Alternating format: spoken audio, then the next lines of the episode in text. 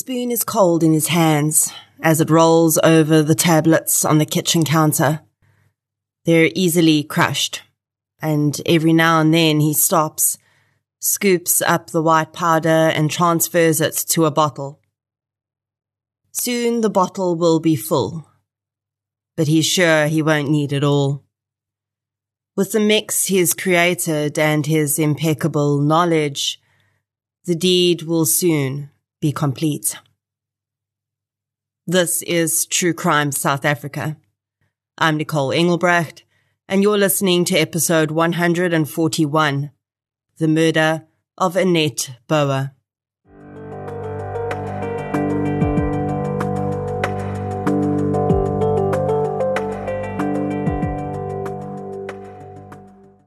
Today's episode is brought to you by Dial-A-Bed, South Africa's largest branded bedding retailer. We all know that getting a great night's sleep makes us happier and healthier. So Dial-A-Bed is on a mission to make it as easy as possible for you. Shop at 76 stores nationwide or online at dialabed.co.za. A huge thank you to Dial-A-Bed for supporting True Crime South Africa. Since 2019, True Crime South Africa has been telling the stories of the victims of violent crime in South Africa. The podcast is independent. That means no big or even little corporates fund it. And that's just the way I like it. And it's the only independent podcast in South Africa that consistently charts in the top 10. Keeping a podcast like this going is time consuming. And for the most part, it remains a one woman process. It's me. I'm the one woman. You Yes, you are the reason this podcast continues to flourish and help bring in tips on missing person and cold cases. If you'd like to help keep the show running, please consider supporting our sponsors, signing up to Patreon or PayPal, follow the show on the socials, as the kids say, and share it with your fellow partners in crime. You can find our social links and learn more about our sponsors at True Crime South Africa forward slash donate. Shout out to this week's Patreon and PayPal superstars. A huge thank you goes out to Sune Bosman, Shia Radin, Penny Fora, Galen Johnson Jr., and Tebza for your support on Patreon. Thank you so much, everyone. Patreon supporters get one additional exclusive episode a month, a shout out on the pod, and other exclusive contents, including Q&As with me as and when it's available. It's a minimum of $1 a month. I think you should do it. Please. And thank you. Keba. I mentioned a while back in an episode that I'm no longer easily shocked. I guess I've seen too much about what human beings can do to each other and how truly bizarre the world can be. But occasionally, very rarely, I do find a case that makes my mouth hang open for just a second.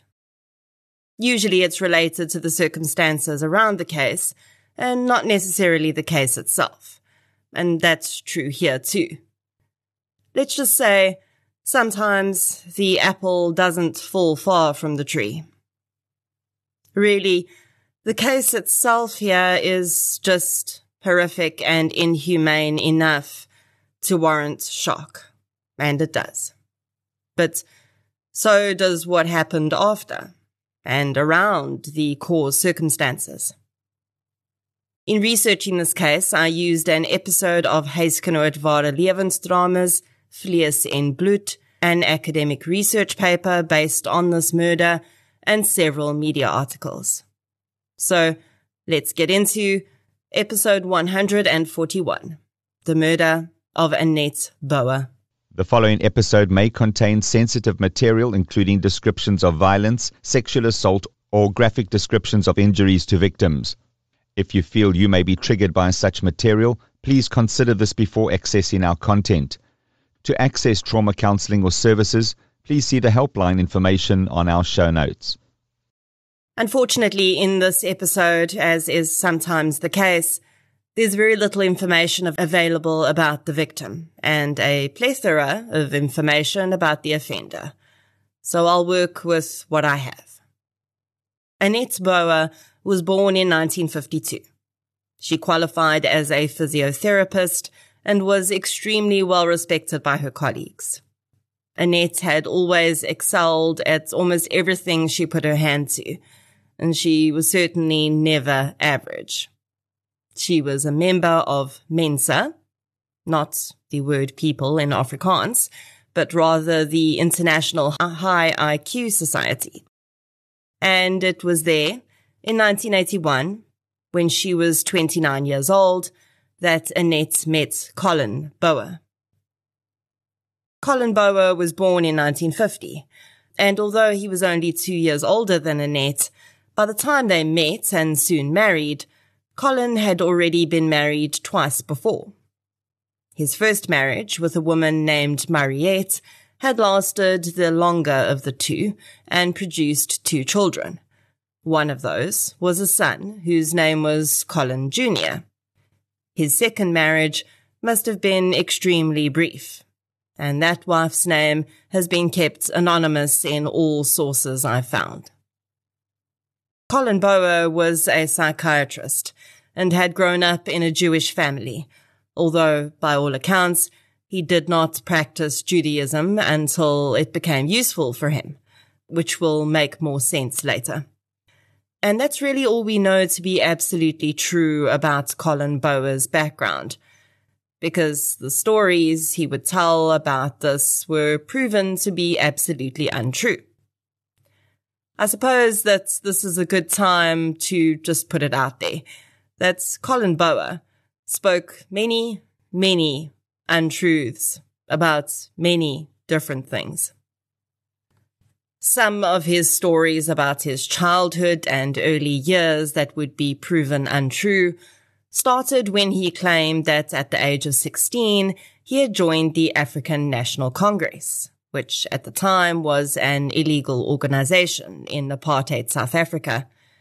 He also claimed that as a 22 year old medical student, he'd been illegally providing ANC freedom fighters with medical care when he'd been detained by the South African Secret Service and tortured for days on end, including having one of his testicles cut off and receiving electrical shocks to his genitals.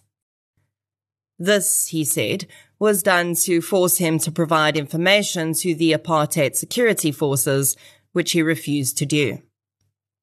Although, of course, many of these types of incidents would not have been recorded anywhere in apartheid South Africa, people later attempting to find any veracity in Bouwer's claims say they could find no testimony from anyone he knew that confirmed that this may have happened to him and probably most notably, there was no proof he was missing a testicle either. Although I don't know for sure that anyone checked. Colin Bouwer practiced at Tygerberg Hospital for much of his career in South Africa, and although he was very good at presenting himself as a consummate professional, there were several occasions over the years when his conduct was questioned. Both Bouwer's wives before Annette would confirm that he had cheated on them both and that he was a significant womanizer. They had also been aware that some of his extramarital affairs had been with patients. For any medical professional, this is incredibly unethical. But for a psychiatrist, I almost feel it's more so. A person in this position has access to your innermost, most personal thoughts and emotions. They are the guardians of your mental health. And this is really completely vile for anyone to misuse that power dynamic by getting romantically involved with those they're treating. In addition, it would also emerge that many of those relationships were based around a stack of lies Bouwer used to manipulate his vulnerable patients. He would tell women that his wife had been raped and she was unable to have a sexual relationship with him anymore. He would use this to garner sympathy, as he claimed to be unwilling to leave his wife because it was not her fault, but his needs were not being met. To be clear, none of Bouwer's wives were ever raped. One of his colleagues would later say that Bouwer had a knack for finding people's weaknesses and honing in on those spots by using manipulative tactics to get what he wanted. Although these allegations of sexual impropriety with patients alone should have been reason enough for Bouwer to be removed from active practice, it would be something else that would eventually get him into trouble. In the same year that Colin married Annette, he was also revealed to be a pethidine addict. Pethidine is an opioid pain relief medicine that was once widely used for pain caused by a range of different conditions. Pethidine is now less often used because newer, safer opioids are available. As Colin was a psychiatrist, he was able to write falsified prescriptions. And this is how he was getting his hands on large amounts of pethidine, which he was injecting and had become addicted to. His ex-wives would also confirm that they had seen him injecting pethidine while they were married to him. The Medical Council of South Africa brought charges against Colin and he appeared before a tribunal where he was found guilty and declared an impaired doctor. As a result, Colin had to practice under supervision for the next 10 years, but he was still allowed to practice. Annette and Colin had two children together. Colin's son from his previous marriage, Colin Jr., said that his father hadn't really had much of a relationship with him. He felt that even when he did spend time with his dad, it was very much a shallow relationship, and as he grew up, he had to be the one to reach out to his father, or they would rarely speak. We don't know for sure whether Annette was aware of Colin's extramarital affairs, but she was a highly intelligent and observant woman, and I would be surprised if she didn't at least suspect something. Despite having to practice under supervision, Colin continued to work as a psychiatrist. He did seem to have no problem claiming to have qualifications he didn't have, though. One of Colin's most common misrepresentations about his qualifications was when he regularly introduced himself as a pharmacologist. Colin did have a master's in pharmacy, but that certainly did not make him a pharmacologist. It did qualify him to work as a pharmacist, but being a pharmacologist implies that he was qualified to create and manufacture medicines, and he certainly was not qualified to do that. Although it's never been proven that Colin physically faked qualifications on paper, in 1997 he applied for and got a job in New Zealand that was really well beyond his qualification level. He and Annette had decided that they were going to immigrate. And in 1992, when his period as a supervised practitioner came to an end, they began looking for opportunities in other countries. As a qualified physiotherapist, Annette would have been a welcome addition to most countries too. But it would be Colin who secured an incredibly prestigious post as the head of psychiatry and medicine at one of New Zealand's biggest psychiatric hospitals. The Bouwers moved to New Zealand in 1997, and two weeks after he started his post at the hospital, Colin Bouwer was already having an affair with a psychiatric nurse there. At one point, in fact, Investigations would show that he was having affairs with four different women in the same hospital at once. All of the women believed they were the only ones in relationships with Colin. Eventually, Colin focused his attention on one particular colleague, who seemed to find rather alluring. The woman was also a South African expat and also a psychiatrist, and she would become a major part of his life moving forward. When Colin moved to New Zealand, he was able to ramp up his lies about what he'd done in his home country and also played on the stigma that South Africa had of being heavily crime ridden. He continued the claims that his wife had been raped and they were in a sexless marriage. But he escalated that lie by now claiming that Annette had been gang raped by four men in South Africa, and this is why they'd left the country. That was absolutely not true. Colin also seemed to use the fact that people in New Zealand wouldn't have first knowledge of things happening in South Africa to his benefit. His made up backstory grew to include him claiming that he'd been Nelson Mandela's personal physician and that he'd treated Mr. Mandela for PTSD when he'd returned from imprisonment on Robben Island. Firstly, no, no, he was not Nelson Mandela's personal physician. And secondly, it would be pretty damn unethical for him to be sharing patients' diagnoses without their consent, even if he had been.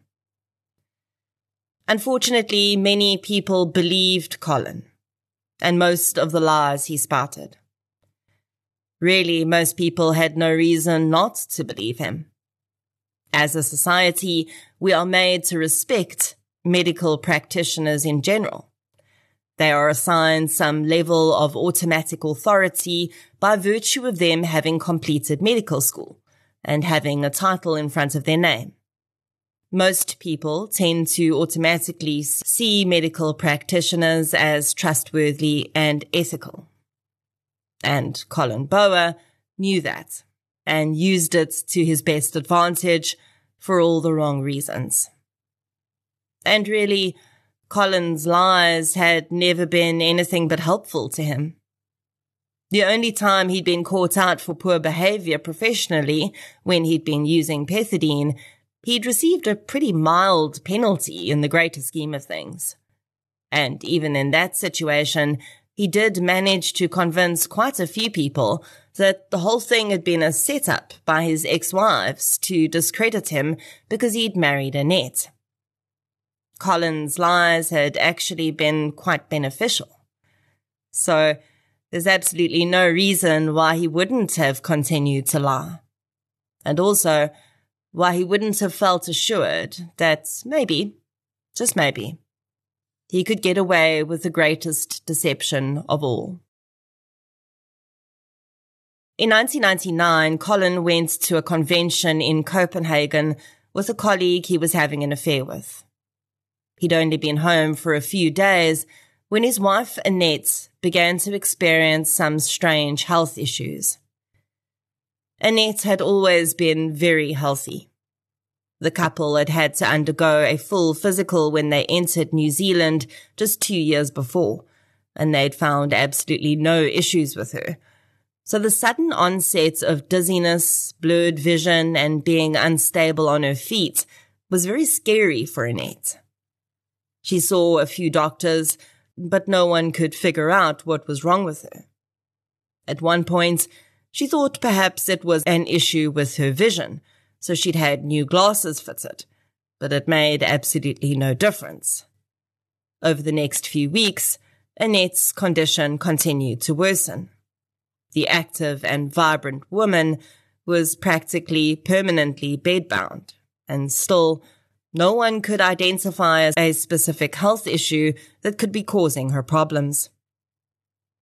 On the 20th of November 1999, Colin Bouwer said he awoke to find his wife unresponsive in the bed next to him. An ambulance was called and she was rushed to hospital. There, she would be treated by Dr. Andrew Bauer, a specialist in acute and emergency medicine. Paramedics had tested Annette's blood sugar on scene and found that hers was extremely low, and this is likely what had caused Annette to fall unconscious.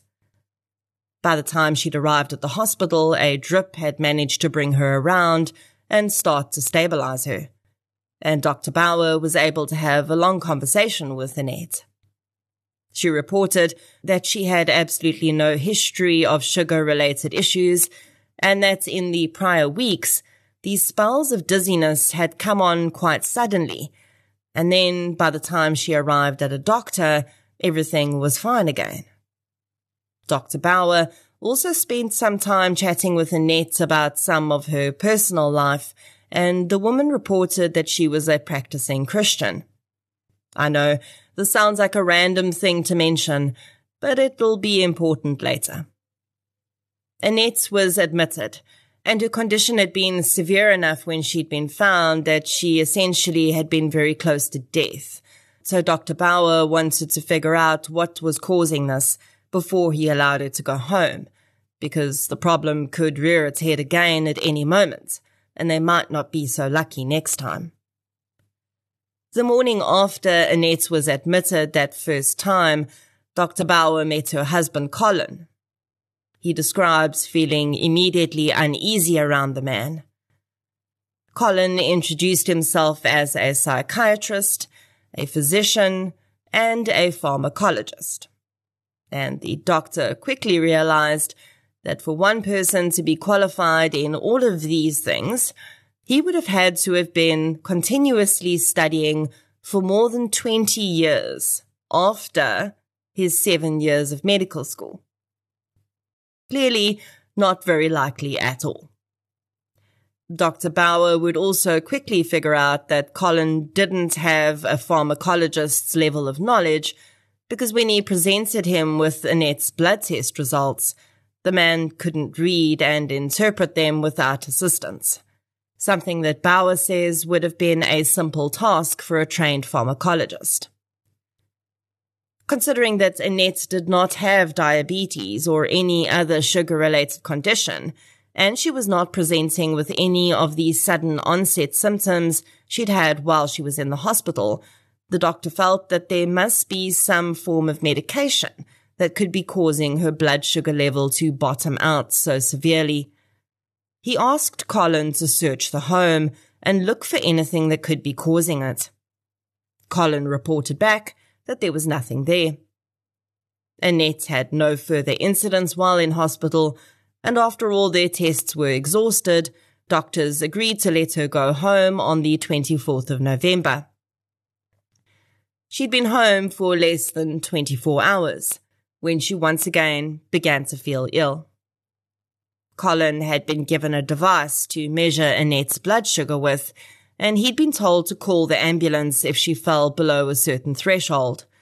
But when Annette asked him to test her, the test showed her sugar was normal. She continued to feel worse and worse, though. Eventually, she was completely bedridden again confused and having difficulty communicating. When Annette had originally gone to hospital, Colin had assured her that the children were being taken care of by one of his colleagues who was assisting at the home. This colleague was, of course, the woman Colin was having an affair with. By the time Annette's condition had worsened again, the woman had essentially moved into the Bouwer home according to reports. Annette would have seen this woman moving around her home and in her condition been unable to fathom why she was there.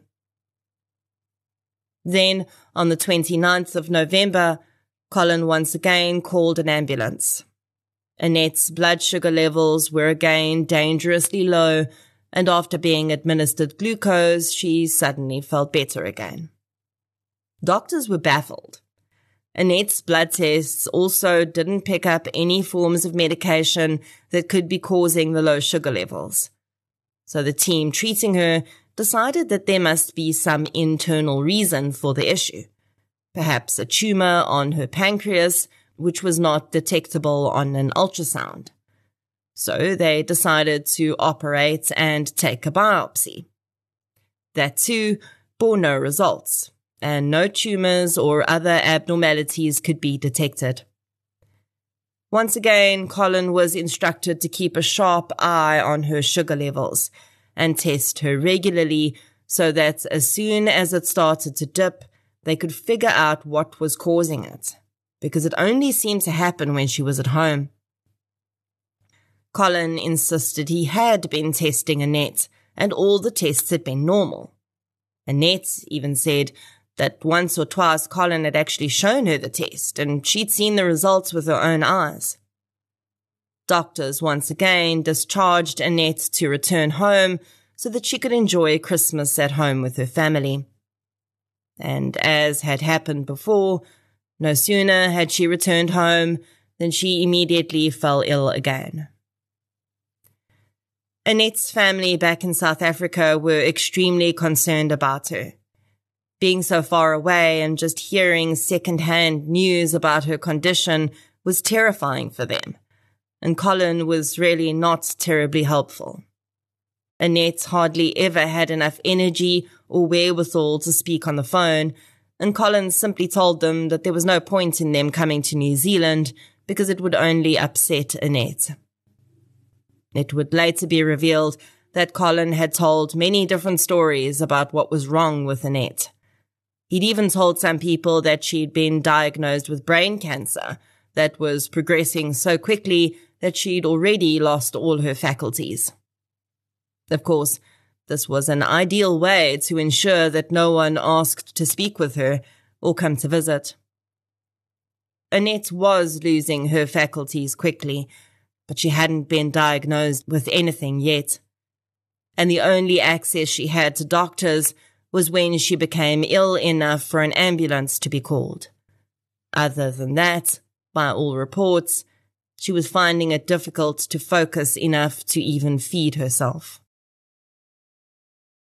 Christmas came and went, and Annette's only got worse. Colin continued to take sugar readings from her and said that they were all fine. Then on the 4th of January, Annette appeared to have taken a significant dip. Colin spoke to a few people on the phone that day, saying that he wasn't sure that Annette had much time left. He told his brother-in-law that he couldn't take her to the hospital because he claimed medical services in New Zealand didn't operate in the first week of January because everyone was on leave.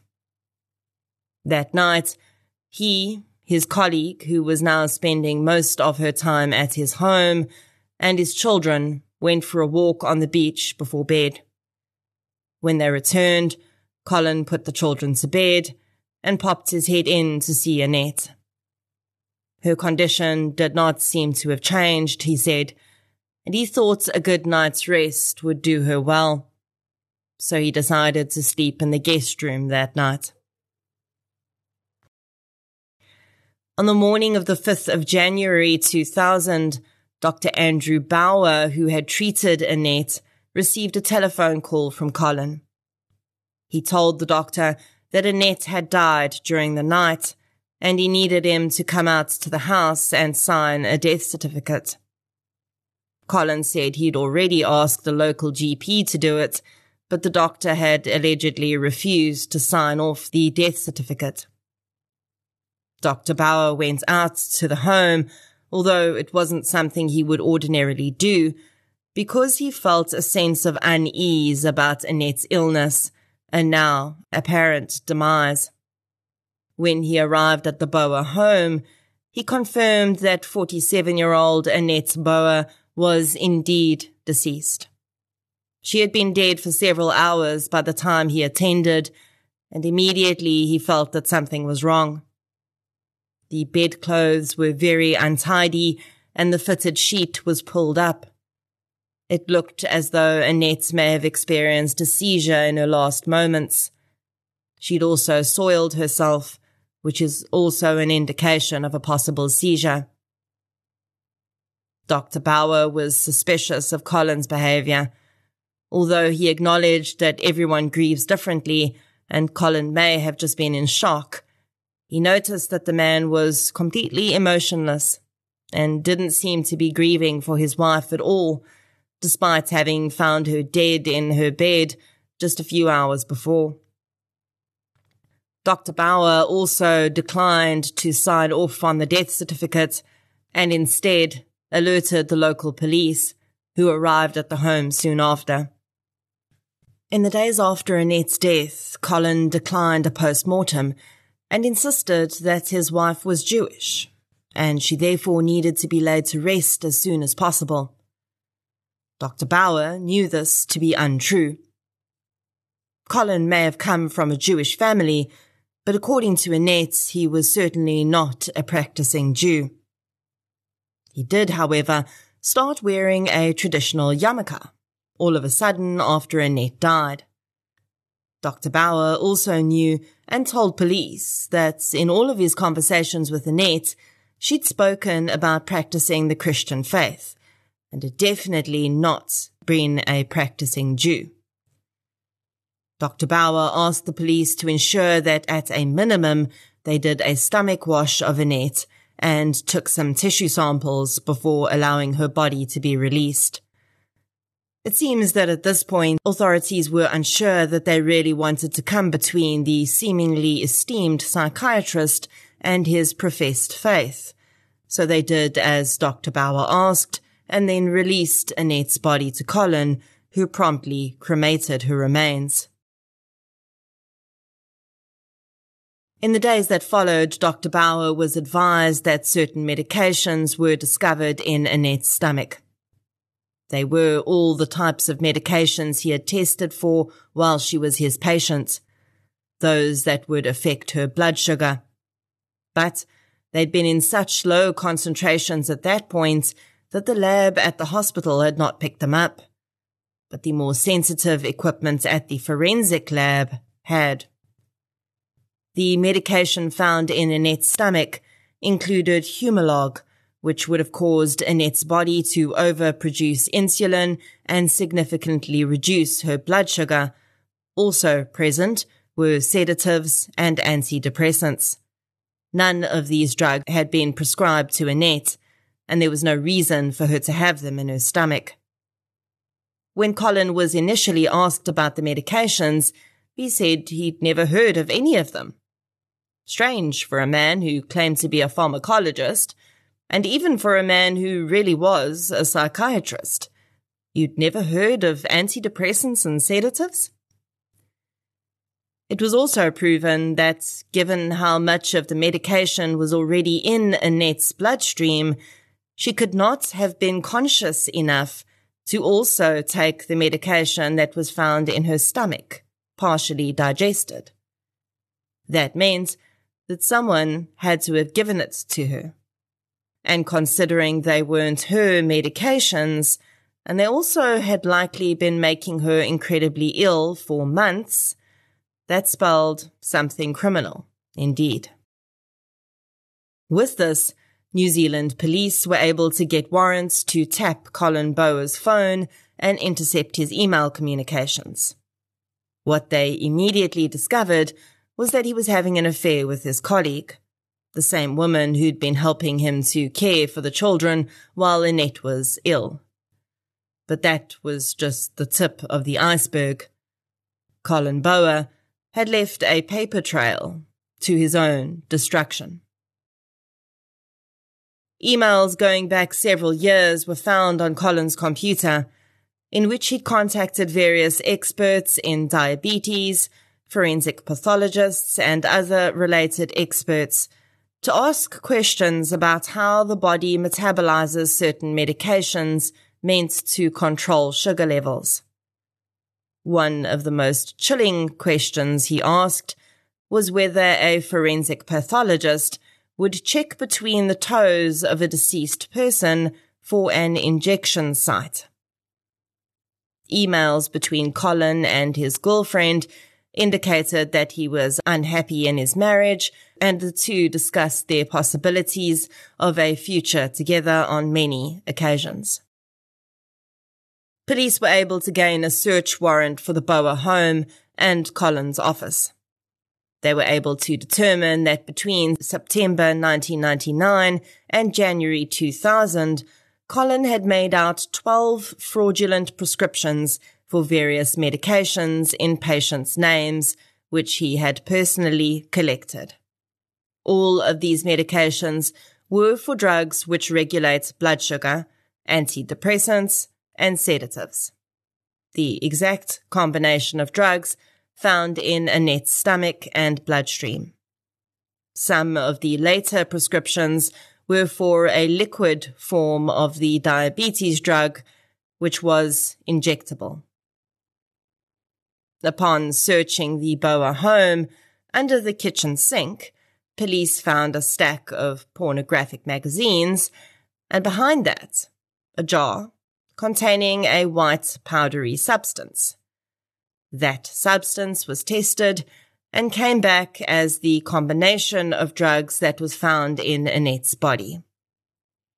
In addition to this, they found the sugar meter that Colin had allegedly been using to monitor Annette's blood sugar levels. And although there was still blood on the meter, and it clearly had been used, when that blood was tested, it was found to be canine blood, likely from the Bouwer's pet dog. The evidence against Colin Bouwer was pretty damning. They brought him in for questioning, and he suddenly had a very different explanation for Annette's death.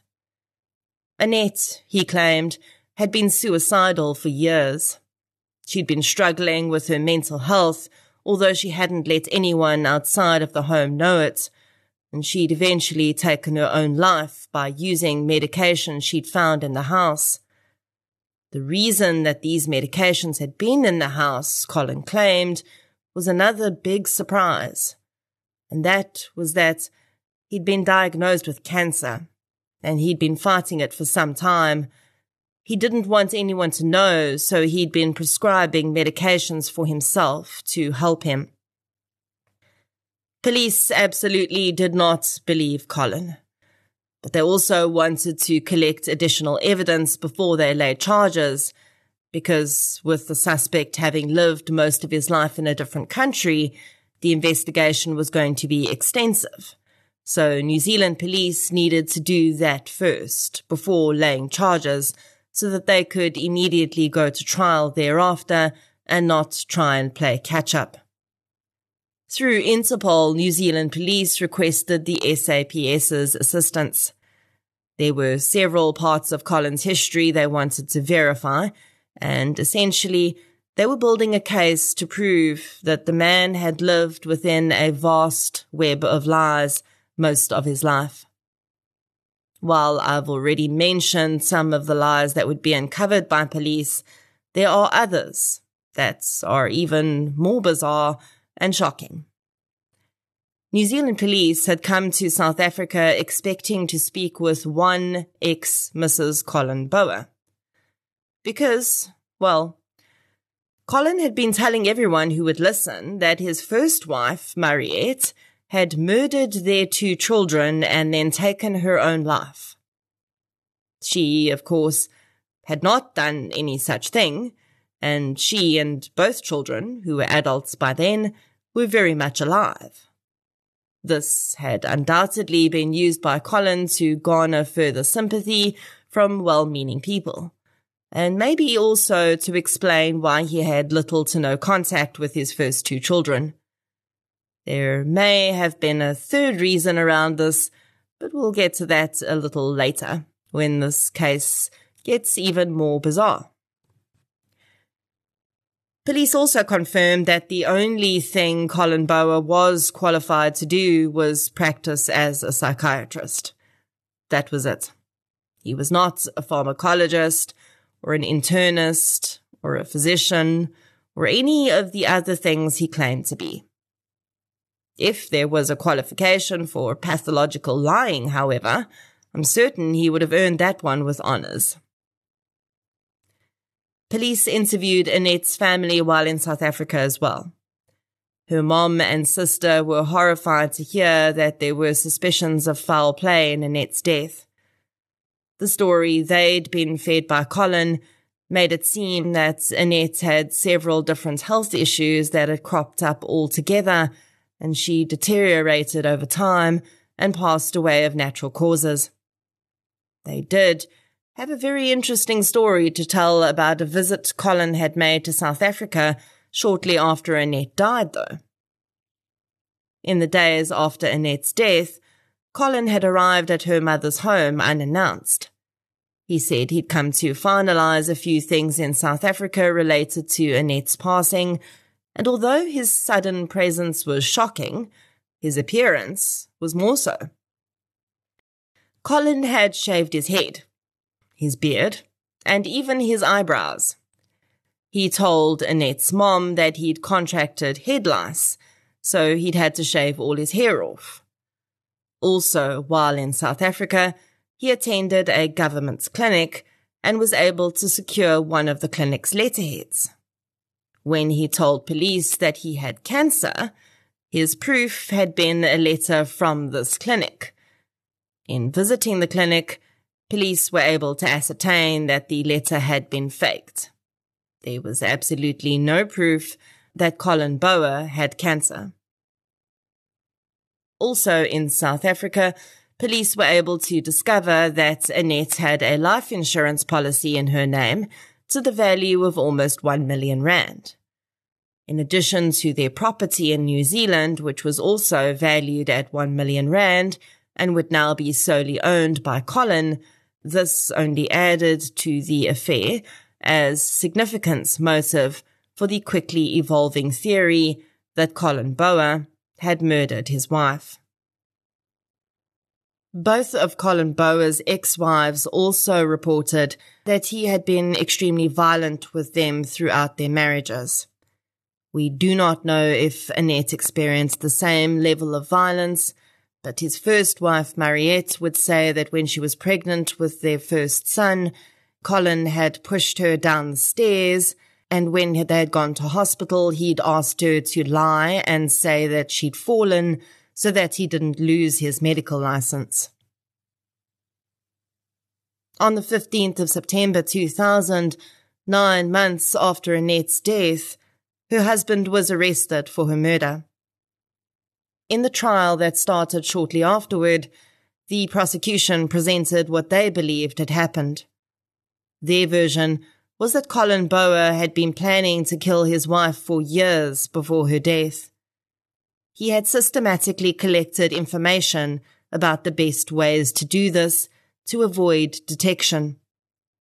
There was a belief that Colin may have gone as far as purposefully moving to New Zealand, a country with a very low murder rate, to commit this crime. This part of the theory seemed supported by a lecture that Colin had given his students at a local university just a month after Annette had died. In the lecture, he discussed what he called the perfect murder, which involved injecting a victim between their toes with an overdose of a drug which would push their sugar levels down so significantly that they would lapse into a diabetic coma and eventually pass away. In that same lecture, he said that this perfect murder would best be committed in a country just like New Zealand, with a very low murder rate, because, according to him, police would not be geared up for a murder investigation. And the prosecution believed this is exactly what he'd carried out. They put forward that from September 1999, when Annette had first started to feel ill, Colin had been administering the drugs he hoped to use to kill her in a powder form to her food and drink. He'd essentially been testing the levels that would be required to kill her during this period, using his wife and the mother of his children as a human guinea pig. Then, when the powder form was not working fast enough, he'd moved on to the liquid drug Humalog, and the prosecution believed either injected this between her toes or even possibly or additionally injected it into her tampons so that her body would absorb the drug from the tampon when she was on her period. Unfortunately, neither of these theories could be proven concretely as a full post-mortem had not been done on her body. But the prosecution believed she had undoubtedly been murdered by her husband. Colin's version and his defense was that Annette had had an underlying health condition and that she had suicided. The prosecution presented all of the evidence to show that Colin Bouwer was a liar of epic proportions. His inquiries about what would and wouldn't be picked up in a post-mortem, as well as his lecture to his students about the perfect murder, were also presented as evidence. Colin had already admitted to procuring the drugs, so the real question was, had he administered them to Annette without her knowledge, or had she, as he claimed, wanted to take her own life? Dr. Andrew Bauer testified that Annette had at no point in all the time he treated her presented with suicidal ideation. And although he acknowledges that this is not always externalized, he said that Annette was working with him and his team actively to try and figure out what was wrong with her. Had she wanted to die, surely she would have just discharged herself when she was well enough to do so. If she had knowingly ingested medication that had been causing her condition, it seems unfathomable that she would then subject herself to an operation in which a significant portion of her pancreas was removed to test for tumors. In addition to this, there was absolutely no evidence of, of the so-called underlying medical condition that Colin claimed she had. And on the occasion that had killed her, it had already been proven that it would have been physically impossible for her to take the last round of medication she had in her stomach herself. The trial lasted for six weeks, with the prosecution presenting several witnesses that testified to the changes that happened in Annette's body related to sugar levels and how it was impossible that these had happened without external intervention. On the 19th of November 2001, Colin Bouwer was found guilty of the murder of his wife. The sentence he was handed down was life, which in New Zealand at that time meant he would need to serve 17 years before being considered for parole. Along with this sentence, a deportation order was issued, which was to be carried out if and when Colin was granted parole.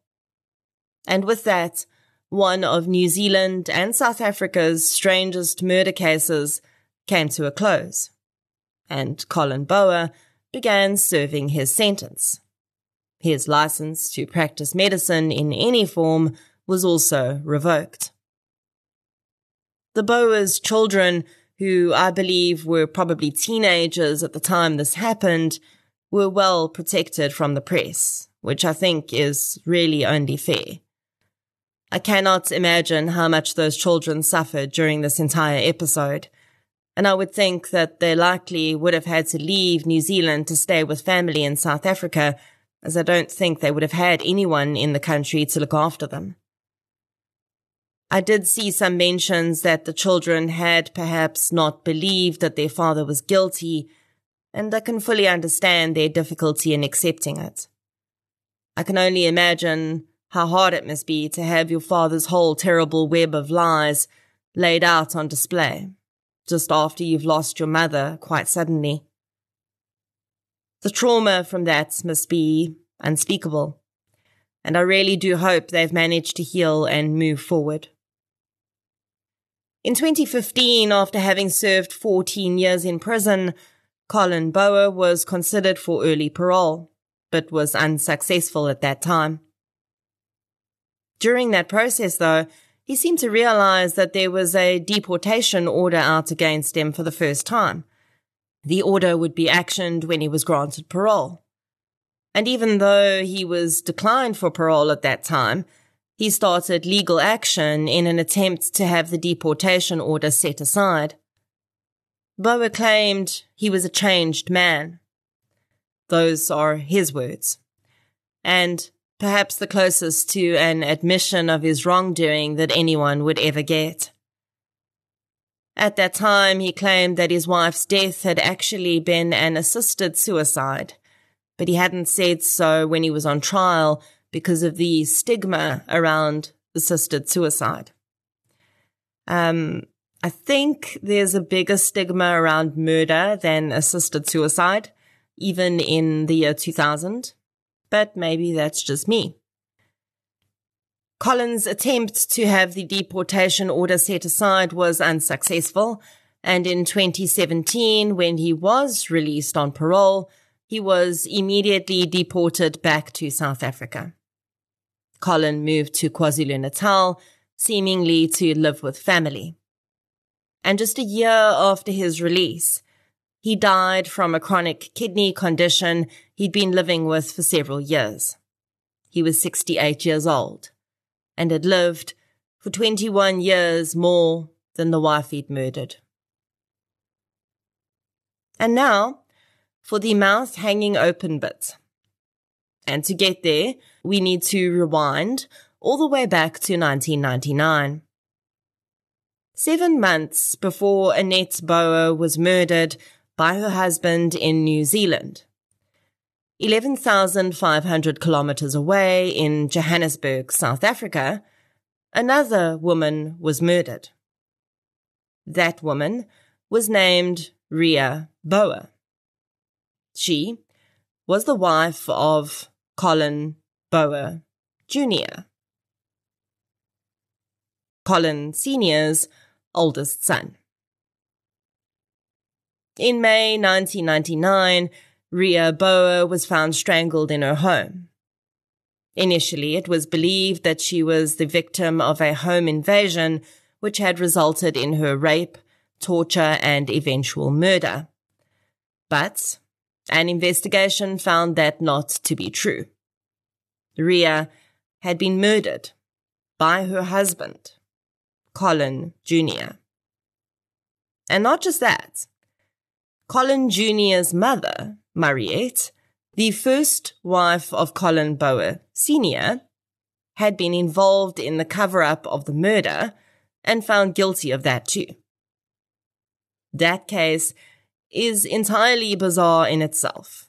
With Ria's mother having been assaulted for looking into the murder, Ria's daughter having allegedly been kidnapped, and a whole range of other strange scenarios. And I'd definitely like to cover that case in full at some point. Essentially, it seems Colin Jr.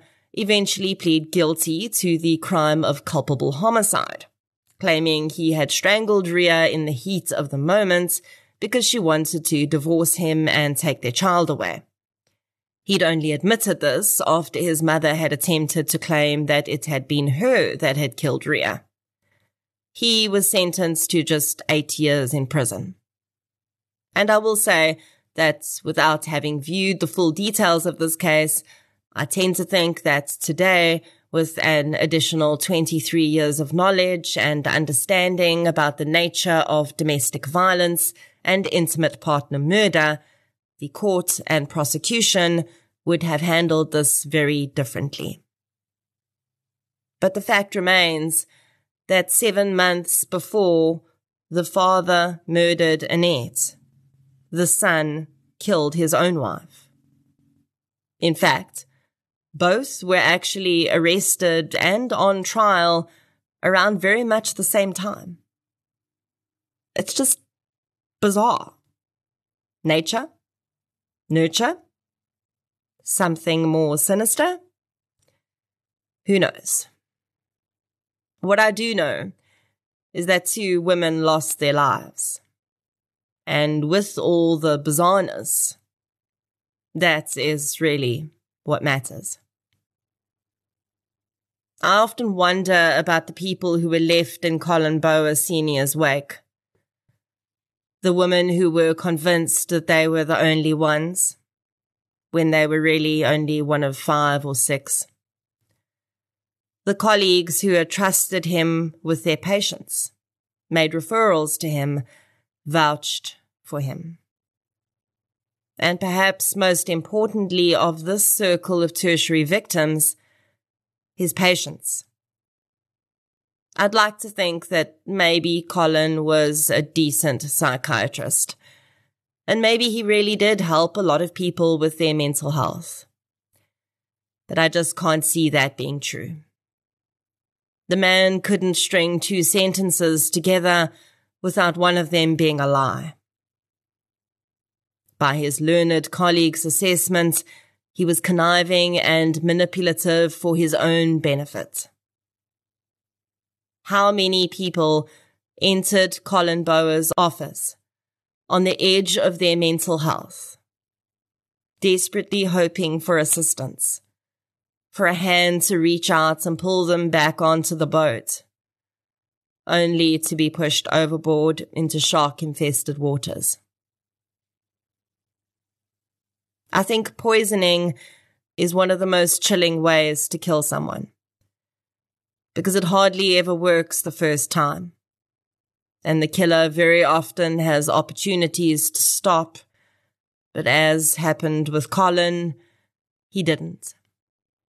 Instead, he continued to watch his wife and the mother of his children suffer incredibly over several months, slowly increasing the dosage until he was able to kill her. And that, I think, takes an incredibly cold person. A terrifying person, even. He watched his children's tear filled eyes as their mother faded away in front of them. And he carried on. Annette Bouwer was a highly intelligent woman. And although I think she knew very well that Colin was not the most honest man. I'm sure she never believed he would be capable of what he did to her. On that last night, he left her alone in their bed. The doctor said it was clear that Annette's death had not been peaceful. She had not simply slipped away in the night, none the wiser of her predicament. Although she had been unable to help herself, she had experienced seizures and very possibly pain before she eventually died.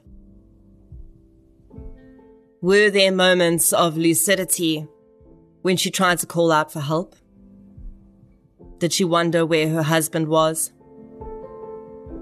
Or did she see him as he entered the room that night? filled syringe in hand, and recognize in that moment, after years of deceit and betrayal, that she'd never really known the man looming over her.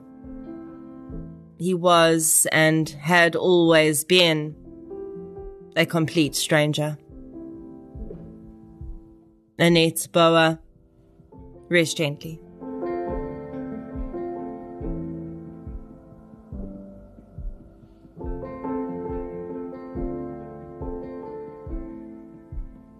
If you'd like to hear more victim focused true crime content, please subscribe to True Crime South Africa on Spotify or the platform you're using to listen right now.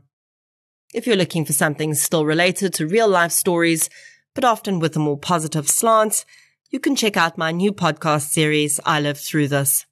You can follow both podcasts on social media. We're on Facebook, Twitter, and Instagram. I'll be back next week with another episode. Until then, Thank you for your support, and I'll chat to you soon.